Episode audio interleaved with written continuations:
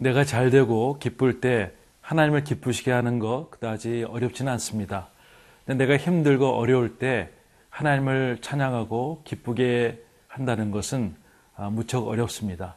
그렇지만 그 가운데서 하나님이 더 기뻐하시는 모습들의 비밀들을 우리가 확인할 수 있죠. 오늘 시편 69편을 통해서 하나님의 기뻐하시는 일을 다시 한번 상기할 수 있기를 바랍니다.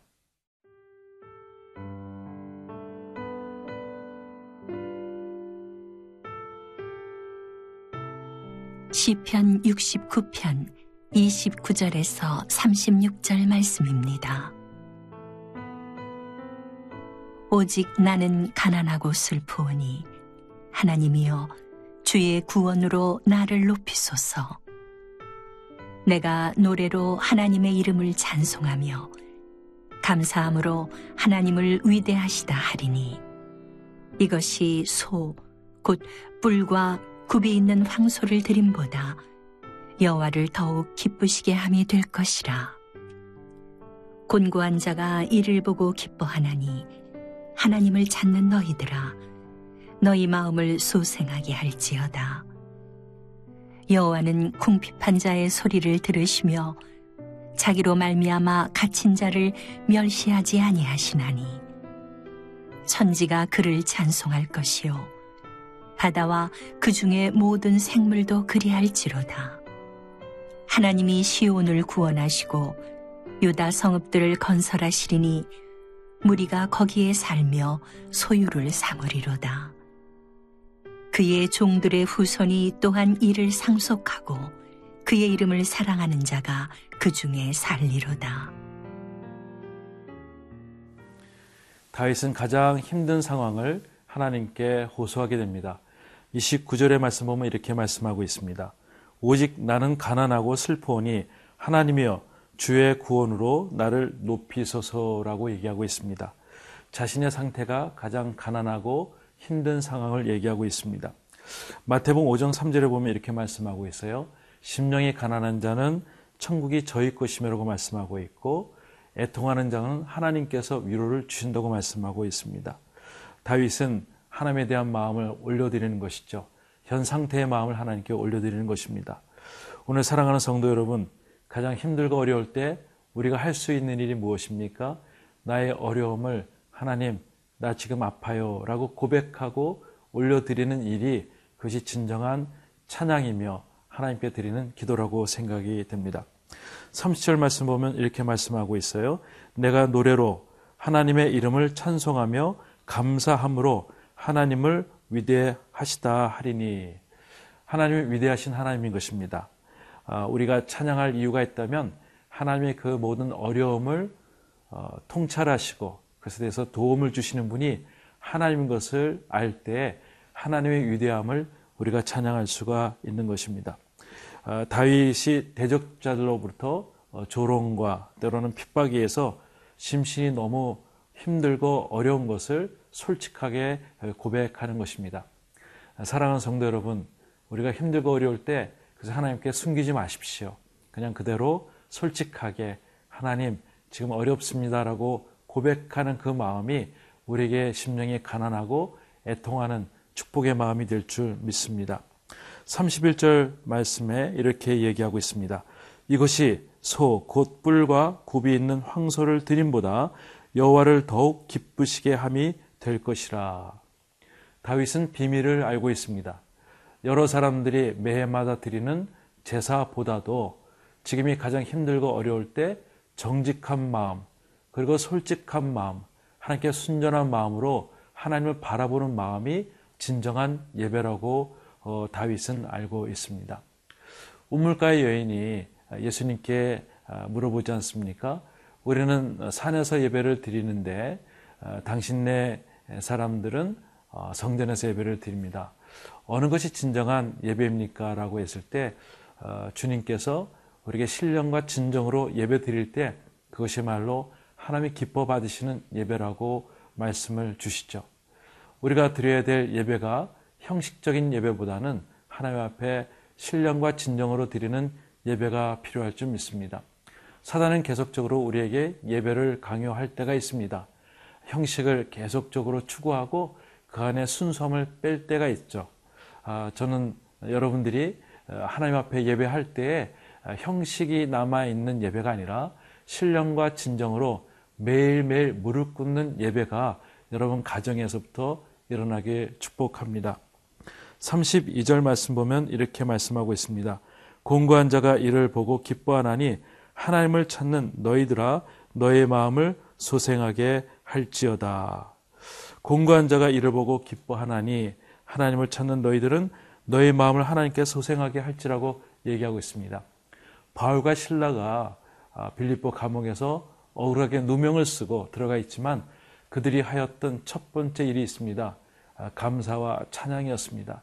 이해가 되지 않고 어렵지만 이 환경을 허락하신 하나님께 기뻐하며 찬양하며 그것에 대해서 받아들일 때 하나님께서 착고 문을 열어주시고 어, 감옥문을 열어주시는 것을 보게 됩니다.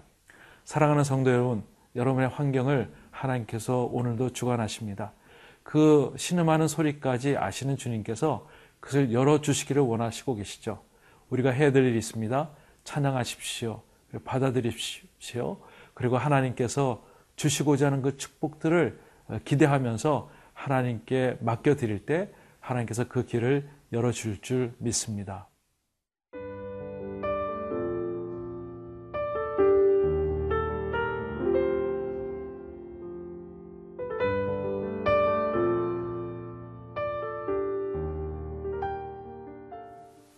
어, 참으로 감사할 일이 있습니다. 하나님은 우리의 신음하는 기도의 소리를 하나도 땅에 떨어지지 않고 어, 다 듣고 계신다는 것입니다. 33절에 시편 기자는 이렇게 이야기하고 있습니다. 여호와는 궁핍한 자의 소리를 들으시며 자기로 말미암아 갇힌 자를 멸시하지 아니한다고 이야기하고 있습니다. 하나님 말씀에 이런 말씀이 있습니다. 상황 갈 때도 꺾지 아니하시고 꺼져가는 심지도 끄지 아니하시는 하나님의 사랑. 그분이 우리 하나님인 것을 저는 확실히 믿습니다. 사랑하는 성도 여러분, 힘들고 어려울 때 우리가 마치 기도인지 신음인지 잘 모를 때도 있지만 그 모든 신음 소리까지 하나님은 모든 것들을 간섭하시고 우리의 모든 기도를 들어주신다는 것이죠. 34절 말씀 보면 이렇게 말씀하고 있습니다. 천지가 그를 찬송할 것이요 바다와 그 중에 모든 생물도 그리 할지로다. 하나님이 행하시는 일이 있습니다. 우리에게 구원을 베풀어 주시는 것이죠. 그 모든 만멸들을 구원해 주시는 것이죠. 근데 하나님의 백성들 우리가 해야 될 일이 또 있습니다. 그것은 구원하신 하나님을 찬양하는 것이죠. 하나님 우리를 구원하시고 우리는 하나님 앞에 찬양하는 모습 이것이 우리의 삶의 목적이며 모든 역사의 그러한 목적인 줄 믿습니다. 35절에 하나님이 시온을 구원하시고 유다 성읍들을 건설하시리니 무리가 거기서 살며 소유를 삼으리로다. 네. 하나님은 시온을 구원하신다고 얘기하고 있습니다. 시온은 무엇입니까? 예루살렘과 그 성읍 주변에 있는 하나님의 백성들이라는 것이죠.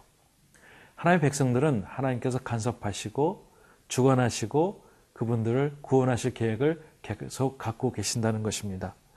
아, 우리는 하나님의 약속들을 계속 받고 그 약속을 이루어 가신 하나님을 계속 주목하며 목도해야 될 줄 믿습니다. 이것이 역사라고 저는 믿습니다. 사랑하는 성도 여러분, 우리가 하나님 앞에 계속적으로 약속의 말씀을 받아들이십시오. 말씀을 읽다가 좋은 말씀은 계속 줄을 그십시오. 그리고 그 가운데서 하나님의 말씀을 취하시고 그 약속을 이끌어 가시는 하나님을 계속 주목해야 될줄 믿습니다.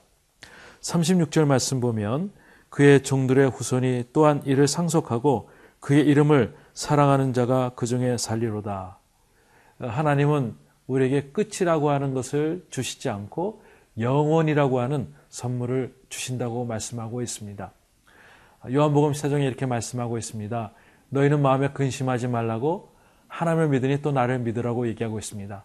하나님의 집에는 거할 곳이 많다고 말씀하고 있습니다. 아, 이 세상 살아갈 때 너무 많이 힘들고 어렵습니다. 그렇지만 우리가 주목해야 되고 우리가 꼭 기억해야 할 것은 하나님께서 우리가 영원히 거할 처소를 준비하고 계시고 그것을 향해서 계속 우리의 삶을 이끌어 가신다는 것입니다. 아, 사랑하는 성도 여러분, 우리의 힘든 어려움도 하나님께서 주시는 긍극적인 목적을 계속 주목하시고 그 가운데서 늘 소망 가운데 살아갈 수 있기를 바랍니다. 하나님의 거룩함이 여러분 삶 가운데 임하여서 오늘 시편의 말씀처럼 공고한 가운데도 하나님께 구원을 약속하고 드리는 기도의 시간을 가질 수 있기를 바랍니다. 기도하시겠습니다.